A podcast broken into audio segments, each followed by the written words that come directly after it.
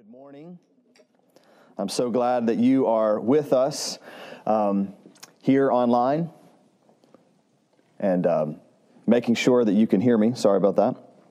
So glad that you're with us. And um, as I think about uh, just this time, my wife, um, she likes to remind me she's a great keeper of the calendar. So I think this is, she told me this morning, our sixth week of gathering in this way, uh, unable to be together. And I can tell you, how much uh, we miss you, how much I, I miss seeing your faces. Um, it is one thing to try and preach to a camera, um, but it's even so much more to realize how much I miss seeing you. And um, so just know that I miss you. In fact, what I'd like to do right now, um, just because I do miss seeing you, is kind of check in on some of you. So we're going to go live right now to the Kirkhoff family. Candace just jumped over the back of the couch, I think. Freaked her out a little bit. Sorry, I just uh, wanted to have a little fun. Love you, Craig. Didn't mean to uh, cause any anxiety in the household there, but uh, we do miss seeing you. And um, that would be really fun for me to be able to check in on you guys and be able to see your faces as you see my face every week. Um, I do, uh, I, I, should say, you know, as I get dressed every Sunday morning, I think, man, it would be nice to be in pajamas. Um, but uh, so glad that you're with us. And if you're a guest with us, we are returning. Um, we have taken a little bit of a break once with this uh, virus and everything uh, about our lives was put on pause and changed in so many different ways. Um, we took a break just to really reflect and allow the Psalms to um, comfort us and encourage us and to teach us. Um, you know, the Psalms uh, are written so often. Um, it's really just poetic and beautiful words um, acknowledging the bigness of God. And in times like we're experiencing today and in this season, it's, it's right that we should remember the bigness of God so that our um, momentary trials could become less. And so we spent that time, but um, it's a time now, six weeks into this, that we um, get some semblance of back to our normal routine as a church family which is to work our way through books of the Bible. And so we're going to return back to the book of Ephesians.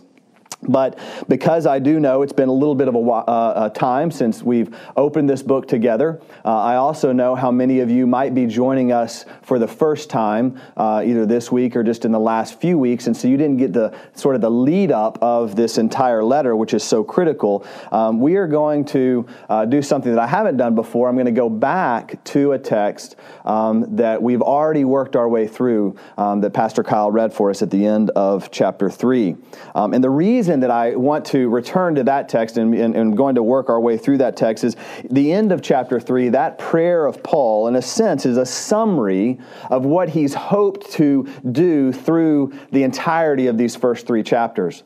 For those of you that have been with us, you'll know that Ephesians, the letter, could be sort of divided into two halves. The first half, chapters 1 through 3, instruct us and tell us everything about who we are because of our union with Christ. Because we have been united with Christ in his death, burial, and resurrection, we now are new creations, as Second Corinthians would tell us. And because of this new creation, we now live differently.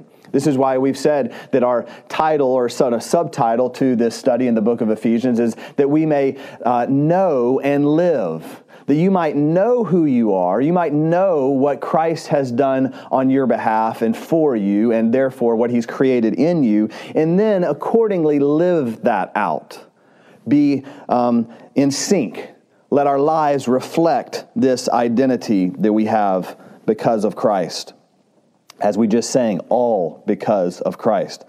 So, with that in mind, the end of this chapter 3 is a bit of a summary of this identity um, uh, teaching. So I, I am going to go back and I'm going to read for us, though, the entirety of the first three chapters. And you will be amazed as you hear that, you're thinking, oh, wow, this is going to be a long sermon. You're going to be amazed how brief and how quickly we can read through three chapters of the Bible, which I hope might inspire you to say, I could do that more often. So, beginning in Ephesians chapter 1, um, grab a Bible. This won't be on the screen for you. Just grab a Bible and open it up and follow along with me if you can. Paul, an apostle of Christ Jesus, by the will of God, to the saints who are in Ephesus and are faithful in Christ Jesus. Grace to you and peace from God our Father and the Lord Jesus Christ. Blessed be the God and Father of our Lord Jesus Christ, who has blessed us in Christ with every spiritual blessing in the heavenly places, even as he chose us in him before the foundation of the world, that we should be holy and blameless before him. In love, he predestined us for adoption to himself as sons through Jesus Christ, according to the purpose of his will, to the praise of his glorious grace, with which he has blessed us in the beloved.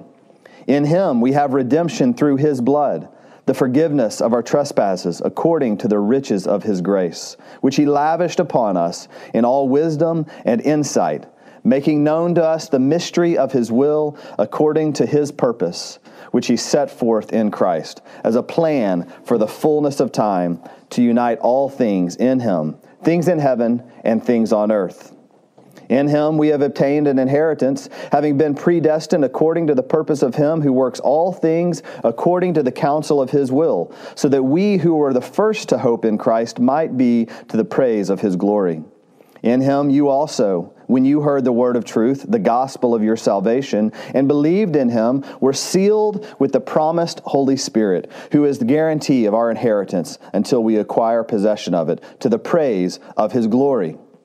For this reason, because I have heard of your faith in the Lord Jesus and your love toward all the saints, I do not cease to give thanks for you, remembering you in my prayers, that the God of our Lord Jesus Christ, the Father of glory, may give you the spirit of wisdom and of revelation in the knowledge of him, having the eyes of your hearts enlightened, that you may know what is the hope to which he has called you, what are the riches of his glorious inheritance in the saints and what is the immeasurable greatness of his power towards us who believe, according to the working of his great might, that he worked in Christ when he raised him from the dead and seated him at his right hand in the heavenly places, far above all rule and authority and power and dominion, and above every name that is named, not only in this age, but also in the one to come.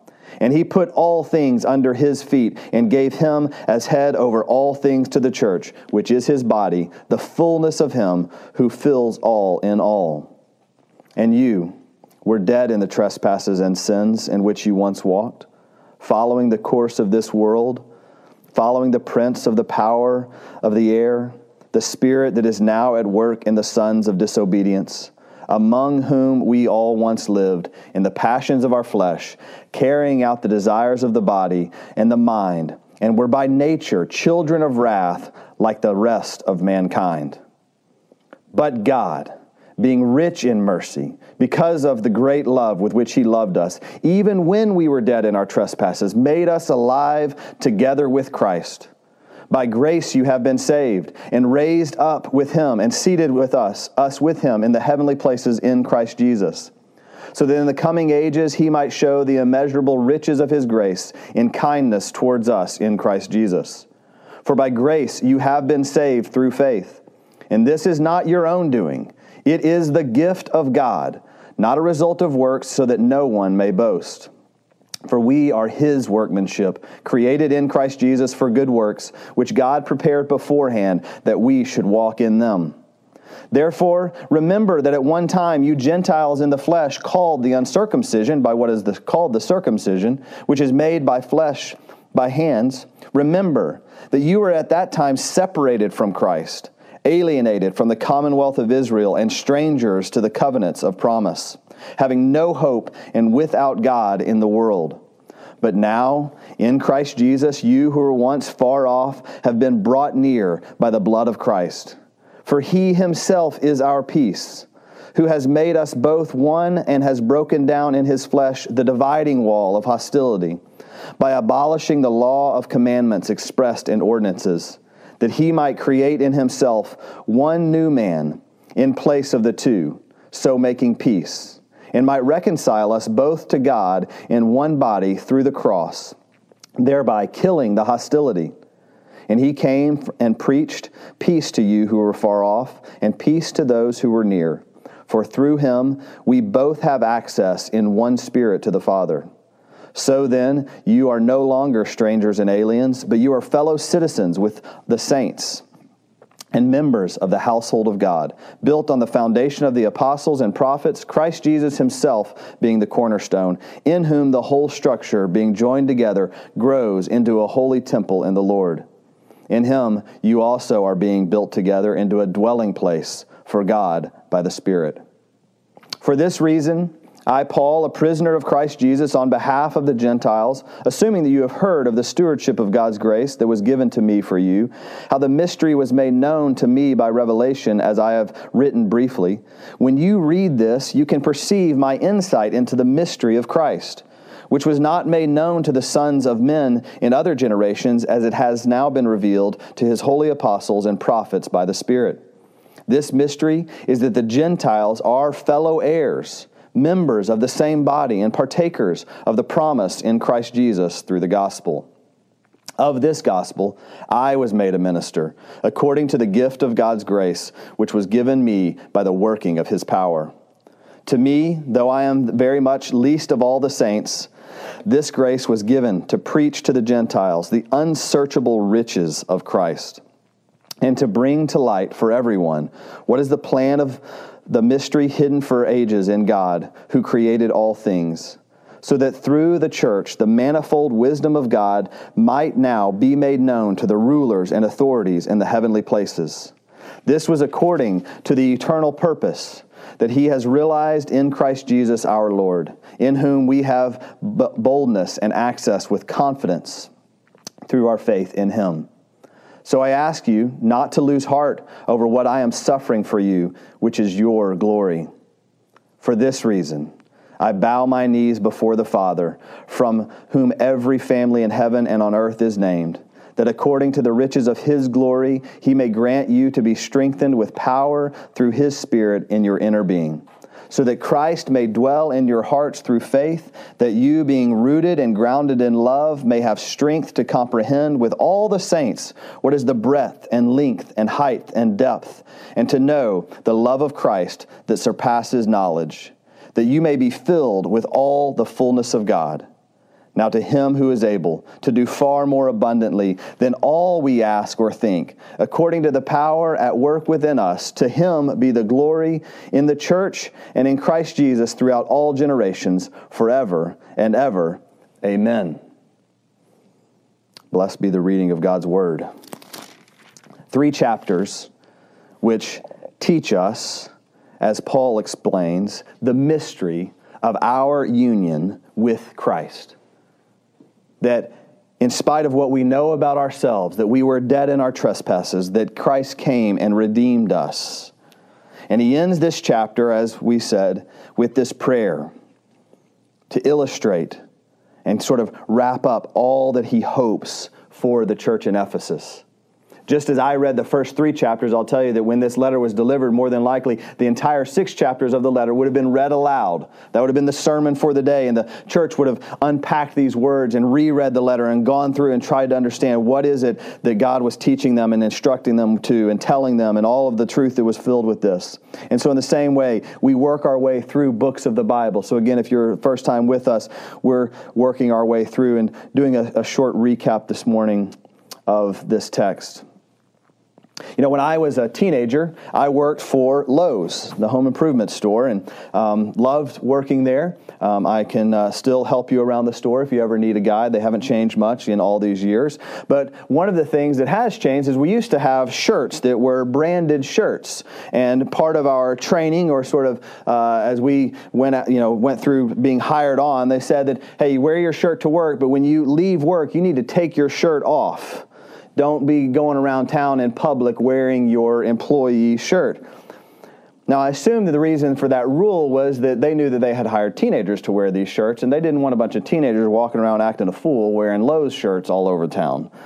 Um, but it speaks to this idea that there was this identity marker because of the shirt that I wore that everyone in public would know that I was somewhat affiliated with this establishment. And because of my affiliation with this stuff, the company wanted to ensure that the character of the company, those things that were important to it, were displayed properly and not, you know, messed up by whatever some kids might get involved in. In the same way, as Christians, the way we live, what we do, how, how we navigate our lives should be directly impacted by who we are and by what Christ has done in our lives. And so, this first three chapters of this letter, Paul is addressing this situation because in the latter half, he's going to start to give us instructions on how we are to live. What is it supposed to look like? What does the Christian life look like for us as children, as husbands and wives? as church members? How are we to relate to one another? How are we to navigate this world? And if we don't understand who Christ is and what he has done, then we will miss that and we'll make a mistake. And ultimately, unfortunately, we will degrade and, and, and bring harm to the name of Christ. I can tell you that there's few things that grieve me as much as seeing Christians, people who claim the name of Christ, call themselves Christians, who then very publicly and sometimes in loud voices and broadcasts for all the world to see do things that bring down his name. And yes, we are all sinners, and I'm not speaking that in any sort of judgment against anyone individually, but we need to understand that there is a weight to the way we live. There's a calling on our lives to holiness, to mercy and kindness. And we need to be aware of that. So, Paul writes this letter to the church in Ephesus, and we get to see this. And so, this last few verses, verses 14 through 21, summarize, in a sense, these first three chapters, which is why we're spending time on them this morning. Paul began this prayer, if you noticed as I read in chapter 3, verse 1, for this reason, and you might remember this church family that have been with us for a while. He gets, there's a comma, for this reason, I, comma, Paul, and then he goes off and he kind of gets on a little bit of a tangent. So back in, in 14, he comes back to those words, for this reason, I. Now let me get to my prayer. Paul sometimes did that in his train of thought and the way that he, uh, you know, just, I think, sort of like me sometimes, uh, and I'm not comparing myself to Paul in any ways, but I start to think something and then something else pops in my brain and I take a hard right turn and have to go explain and talk about that. In the same way, Paul, he's about to voice this prayer and then he realizes, oh, I have something else I need to say that's related to this. But in 14, he returns to this for this reason. He's bowing his knees before the Father in prayer. And the first thing that he says is, I bow my knees before the Father, from whom every family in heaven and on earth is named. From the Father.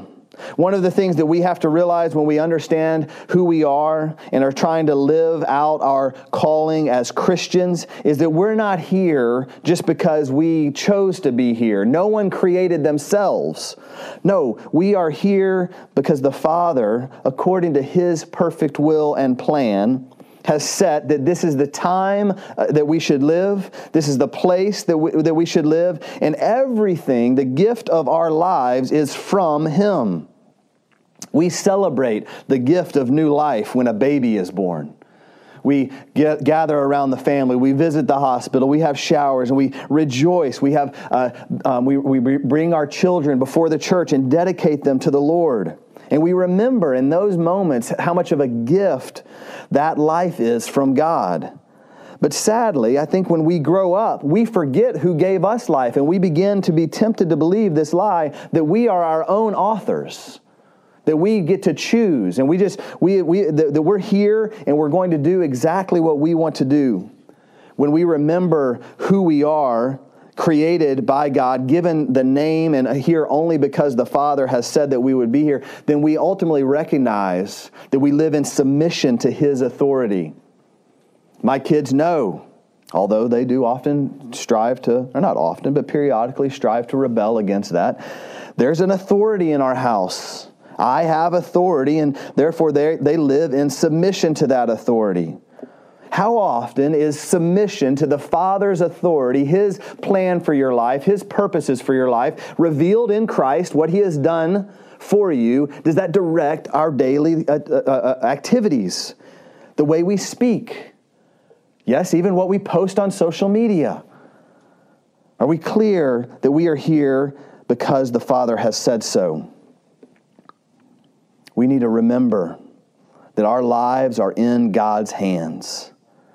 Perhaps one of the things that this coronavirus pandemic has done is it has reminded us how little we are in control. how much God is needed and required. As we've shared in the last few weeks a couple of times, the search for God and Jesus and some of these biblical names and terms uh, on Google has skyrocketed. And, uh, purchases of Bibles, people are realizing I am not the one who has all the answers. I don't have control. The things that I have put my sort of stock in life in have failed me. And in some sense, that is good. That we would be brought to repentance as we remember who God is. That is one of the gifts of this time, and we should recognize it and not miss it. I bow my knees before the Father, from whom every family in heaven and on earth is named, that according to the riches of his glory, he may grant you to be strengthened with power through his Spirit in your inner being. The first thing that we see in the half of uh, verse 16 is that we are here and what we are asking God, what Paul is asking God for uh, uh, to, to deliver us, is that we would realize that we are here for His glory. God's glory is what is at stake. I bow my knees before the Father, acknowledging that, that all life comes from Him. And I ask, Paul saying this, I ask you, God, that you would allow this church to realize your glory, that according to the riches of your glory, the church might be strengthened, that everything that we do, there's this line from the Father, from the Father's glory, that is then handed off, delivered to the church to bring more glory to Himself. And it's God's glory that's going to propel us. It's God's glory that's going to move us forward. It's God's glory that's going to direct our path. Again, first acknowledging that we are here, that our lives are in God's hands and are essentially um, just received purely from Him. And then secondly, that God's glory is at stake in the way we live. And that we are called to live for His glory. What is the chief end of man? To enjoy God and glorify Him forever. That's why God created us. That was the Westminster Confession, by the way. Westminster Catechism, excuse me.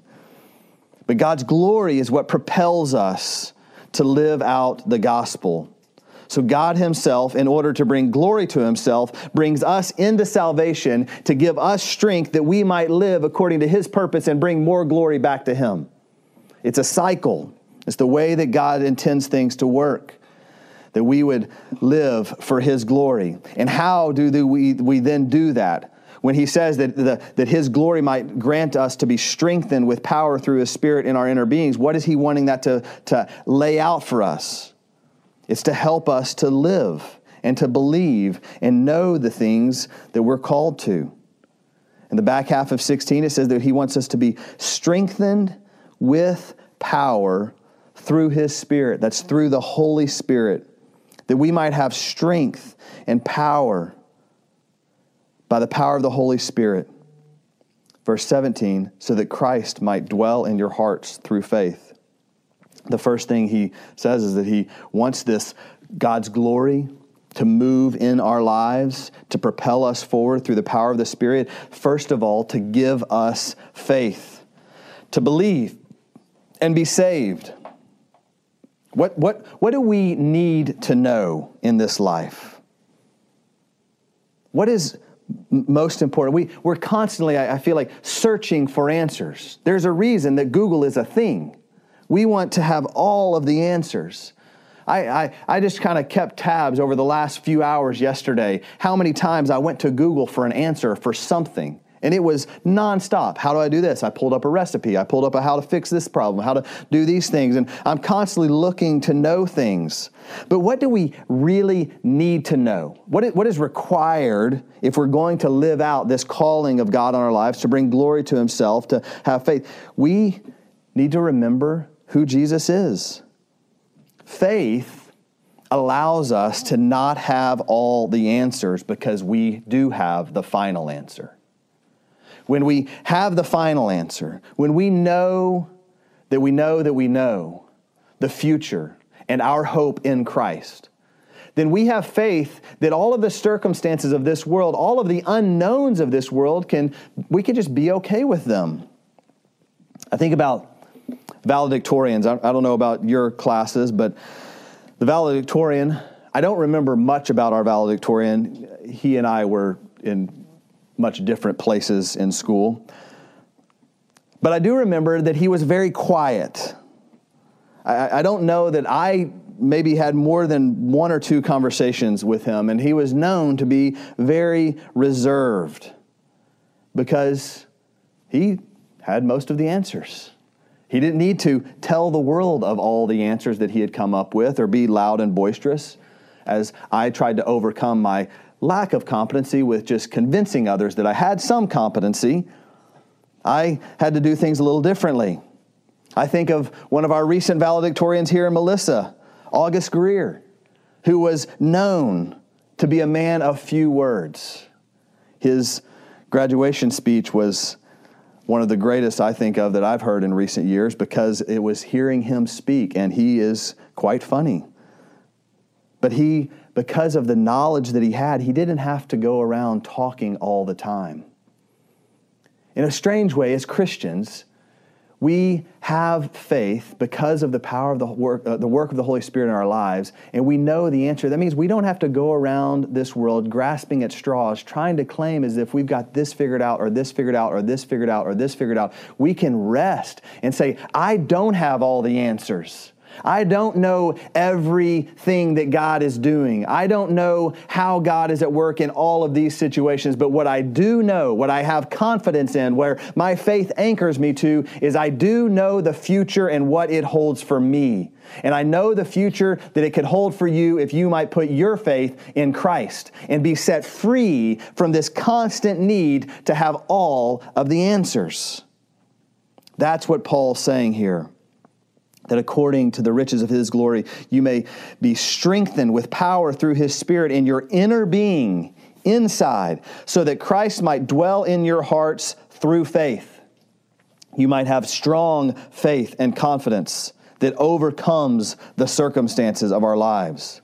He continues, What else do we get as we remember who Christ is and what he has done? What, are we, uh, what is Paul asking that we would be filled with? That we might have faith that we also would be rooted and grounded in love.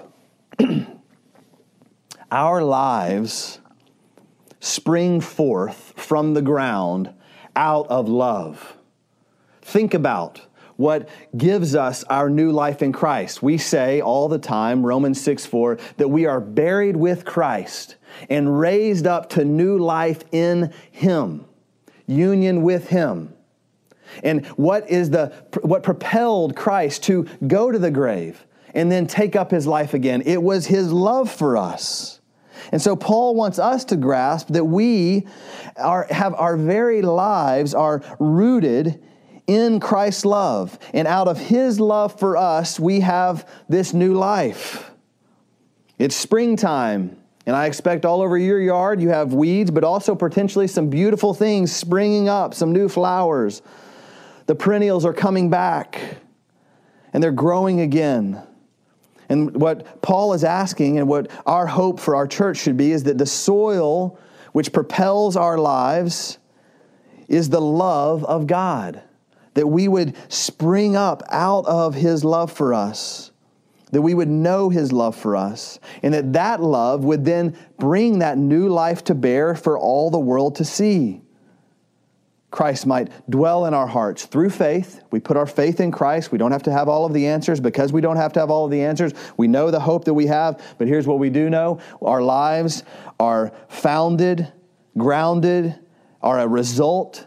Everything that we have is because of Christ's love for us. And that's what brings us to life, that raises us up. Not only that we would be rooted and grounded in love, but that we might have the strength to comprehend how great God's love is for us.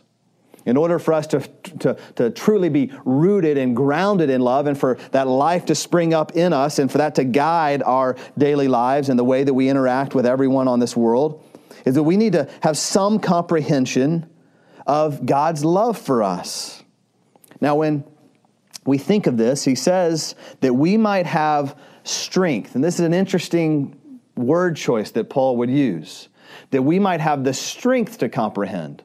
He doesn't say that we might have the wisdom to comprehend or some other way. He says that we may have the strength to comprehend.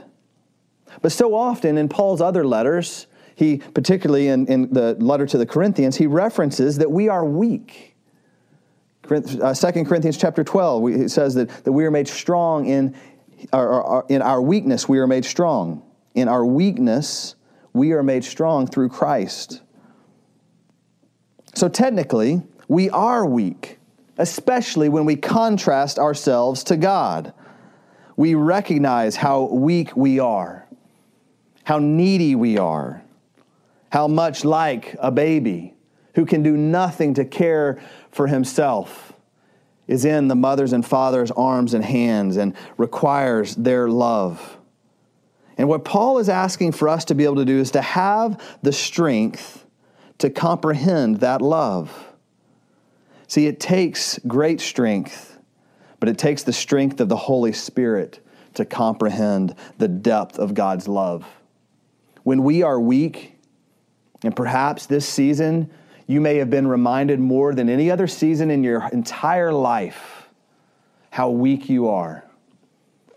Early on in this, this virus pandemic outbreak and the changes that came, one of the boys asked us, Have you ever experienced anything like this? And Laurel and I were like, No, no one has. No one on this planet has ever experienced a pandemic, a global pandemic, in the way that we are experiencing it now. And so, in a sense, as I said, we are all being reminded of how weak we are. But it's in that moment of weakness that we acknowledge and we realize the strength that we garner from our faith in Christ. And so when he says that he wants us to have the strength, it's essentially the Holy Spirit empowered ability because you know how small you are, but to realize through that how big God's love is for you. How big is the love of God for you? Think about that for a moment. Kids often draw the pictures. We have them in, stored up in a closet, take homes of how big I love you, mommy and daddy. And moms and dads, we tell our kids, I love you this big, this much. Imagine right now how big the love of God is. Kids, how big is it? Now, let me tell you something. Whatever you envision in that moment, whatever thought you have about how big God's love is for you, it's too small. You can't reach it. That's why we have to have strength to comprehend with all the saints. And what does he try to do? He gives us some physical language of this the breadth and length and height and depth, referencing creation, it, it, that we might be able to see somehow in our minds how big God's love is for us. It's overwhelming. That's why we need the power of the Spirit to grasp that love. And remember, it is that love that we are rooted in that we are grounded in, that our lives spring forth from that love. He continues, though, and he says he wants us to have the strength to comprehend. But then he says in verse 19, to know the love of Christ that surpasses knowledge. This is why we say, as much as we try to understand, to comprehend, to believe, and we want the, through the power of the Spirit to know God's love for us, we also cannot comprehend it. The love of Christ surpasses knowledge. It is one of the great mysteries of God that we can't understand it. How could we know God? This is what he says when he says, and to know the love of Christ, which surpasses knowledge, that you may be filled with all the fullness of God. We know God through Christ. And we know the love of God because, because of our faith, gifted to us by the Spirit. We know the love of God because we know Christ. We can't comprehend God's love. It's too big, it's too massive. It outdoes any length or breadth or height or depth. But we can know Christ. And because we can know Christ, we can get a picture, a glimpse of God's love for us. He is God in the flesh. He came so that we might know Him. He is a visible, tangible experience that we can have. We can know Him. And here's the amazing thing the world, now as Christ, as we celebrated last week, has rose from the grave and ultimately ascended to the right hand of God the Father Almighty, and there He sits he left His Holy Spirit with us and He called us together to form the church, both the global church, but then called us together into local churches. And He says that we are His body empowered by the Holy Spirit. And so, this idea of us being rooted and grounded in love and having this comprehension of God's love that we can't really get our arms all around, but we're striving to, and we do that because we can know Christ. Now, the world outside of us, those that are not a part of the church, that do not know Christ, that don't know the love of God, or try to deny it, or have questions about it, or wherever they might be, they see and know God through His body, through His church. This is why Ephesians chapter 4 and following, which we're going to jump back to next week, is so important. It is because his witness, the love of God, the knowledge of his love, the knowledge of his grace and mercy are caught up in the fact that the church would live this knowledge out. We must know the love of God. It must propel us. It must guide us. It must direct every day of our lives. And yet, so often, because we forget that we are named in heaven and on earth by the Father, given life by Him, created by Him, called to His Son by the power of His Spirit, because we forget those things, we live our days nearly absent of his power at work in our lives. So often forgetting who God is. We can't live the way that we are called to live. We can't be people rooted and grounded in love if we forget his love for us first, if we don't truly have our minds set on that. And that's what he asks, why he's praying. He's saying, God, let them know the love of Christ that surpasses all knowledge, that they might be filled with your fullness. That everything about their lives would be, be infiltrated by your work. If you have a glass, you pour water into the glass, guess what can no longer be there? There's no longer air in that glass because the water has taken up the space. And so much like that, we as Christians should be so filled with the love of God, filled with His Spirit, filled with the knowledge of who Christ is, that there's no room for anything else. When we are so filled with God, that there's not room for the world to creep in worldliness and ungodliness and unholiness. This isn't, by the way, a message or a calling from Paul that says we do all of these things in order to prove who we are in Christ or to prove this. No, it's that we would know it so deeply in our souls, there just isn't any room for anything else. Now, that's a work in progress, that's sanctification. That takes time. But that's who we're called to be, church. And that's why he closes this prayer with verse 20 and 21 because that will not happen outside of God's Holy Spirit empowered blessing and favor. Now, to him who is able to do far more abundantly than all we ask or think. Paul's saying to himself, I am asking God to do something that I know in my own heart is impossible. I'm trying to give this church some words to comprehend how much He loves them and to comprehend the calling that they have on their lives because of how much He loves them and to, to do and, and, and live out these things according to who Christ is and what He has done for them. that's an impossibility. And I confess as well as one of your pastors. I pray this prayer and I, I think to myself, I, I, that, that's an impossibility, except for the fact that God is able to raise men from the dead. And because of that, because we know that is true, we can trust that in some miraculous way, and we have years upon years of history of the church where we see God doing this, allowing churches to live these things out, to Him who is able to do far more abundantly than all we ask or think. According to the power at work within us, according to the power of the Holy Spirit at work within us.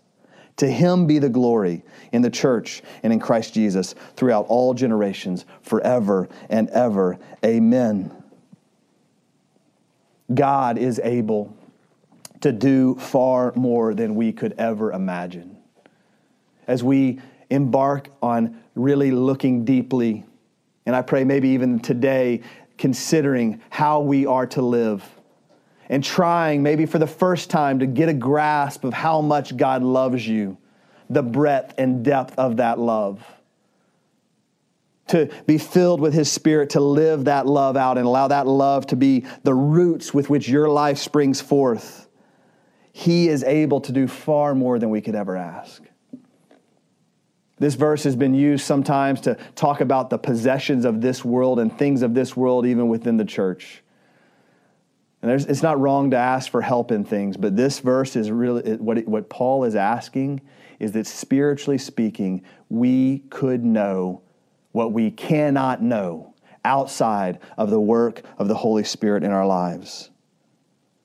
And so let us pray together that we would be that kind of people that we would know that love, that we would live out our lives according to that love, so that we might bring glory in the church and in Christ Jesus throughout all the generations, beginning with ours today, forever and ever. Amen. Let me pray. Holy Spirit, we need your help. What Paul prayed for this church in Ephesus and what we now ask for you to do in our lives is not possible if you do not work, if you do not move in us. And so I pray now, Lord, for every person who can hear my voice, that they would know your love. And perhaps this morning that love would propel them, first of all, to believe, to have faith in the finished work of Jesus Christ on the cross a work that was required to pay for our sins, so that we might be called your sons and daughters, so that we might have today and eternal relationship with you. You're able to give that gift of faith. We can't do that. I can't, I can't make someone believe. I can't convince them. I cannot argue anyone into the kingdom of God. But thank you, Holy Spirit, that you have the power to tear down every wall around hearts to take out hearts of stone and replace them with hearts of flesh. And so I plead with you to do that this morning.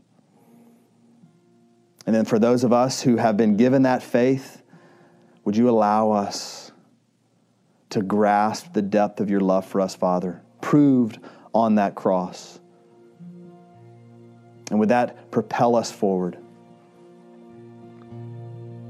And we pray that you would do far and above in great abundance more than we could ever ask as we yield our lives to you, not for our glory, not so that our lives would be better, not so our lives would be easier, but so that you would be glorified in this place, so that your name would be made famous.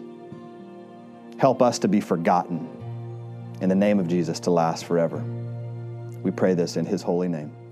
Amen.